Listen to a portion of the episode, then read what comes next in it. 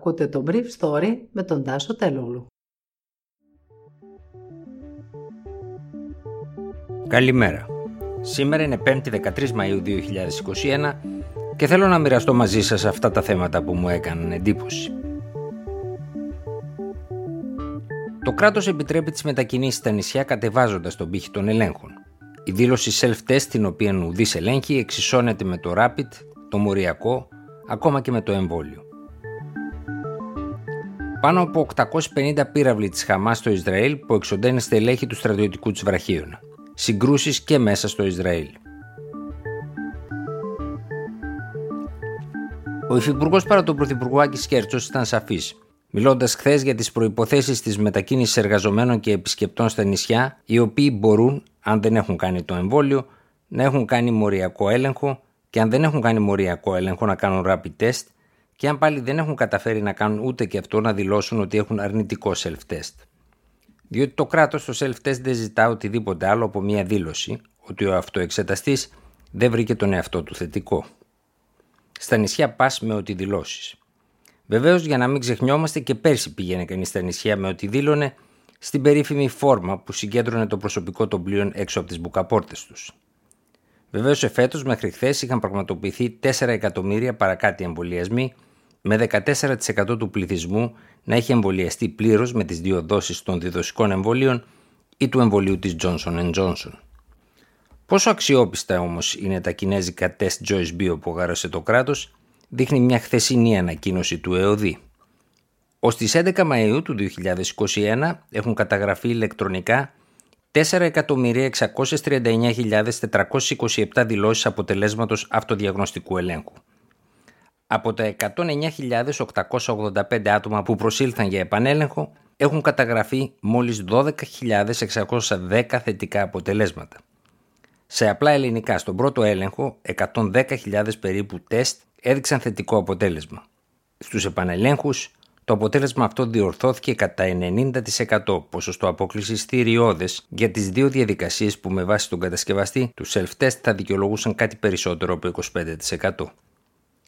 Σημειώνω ότι ο Γερμανικός Οργανισμός Διαπίστευσης των συγκεκριμένων self-test είχε αρνηθεί να τα αξιολογήσει επειδή παρουσίαζαν ευαισθησία κάτω του 70%.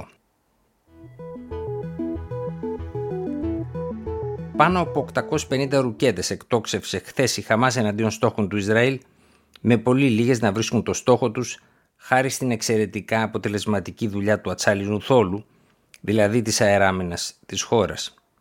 Συνολικά 6 Ισραηλινοί και πάνω από 50 Παλαιστίνοι σκοτώθηκαν στις χθεσινές εχθροπραξίες. Ανάμεσα στους νεκρούς Ισραηλινούς είναι και ένας λοχίας του Ισραηλινού στρατού που κατέληξε στα τραύματά του όταν το όχημα στο οποίο επέβαινε χτυπήθηκε από αντιαρματική οβίδα που εκτοξεύτηκε από μαχητές της Χαμάς. Δύο άλλοι συναδελφοί του τραυματίστηκαν και νοσηλεύονται σε κρίσιμη κατάσταση.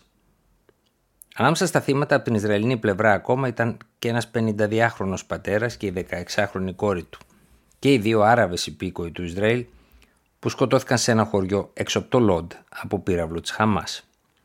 Το κορίτσι και ο πατέρας της σκοτώθηκαν την ώρα του πρωινού σε ένα χωριό που δι από τους Άραβες κατοίκους δεν έχει καταφύγιο εξαιτίας του ότι το συγκεκριμένο χωριό δεν αναγνωρίζεται από τις αρχές.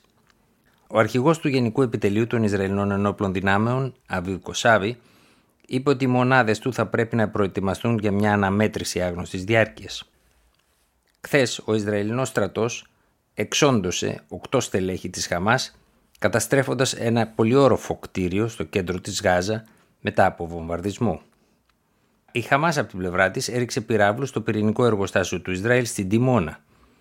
Το βράδυ της Τετάρτης, το Συμβούλιο Ασφαλείας του Ισραήλ αποφάσισε την κλιμάκωση των επιχειρήσεων εναντίον της Χαμάς, αλλά δεν συζήτησε την αυξανόμενη αντιπαράθεση Εβραίων και Αράβων μέσα στο ίδιο το Ισραήλ, που κατέληξε σε ελεελασίε αραβικών μαγαζιών, πυρπόληση συναγωγών από τους Άραβες και σκηνές βίας σε διάφορα σημεία του κεντρικού Ισραήλ με ξυλοδαρμούς, ρήψεις βομβών Μολότοφ αλλά και πυροβολισμούς από την εβραϊκή πλευρά που κατέληξαν στο θάνατο ενός Άραβα.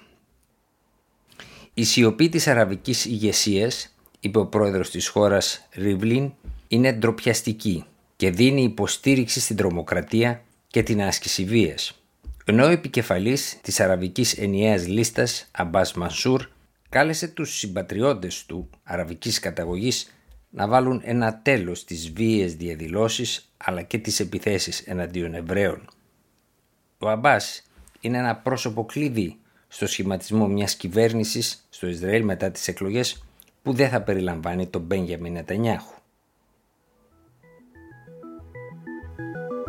Ήταν το Brief Story για σήμερα, 5η 13 Μαΐου 2021.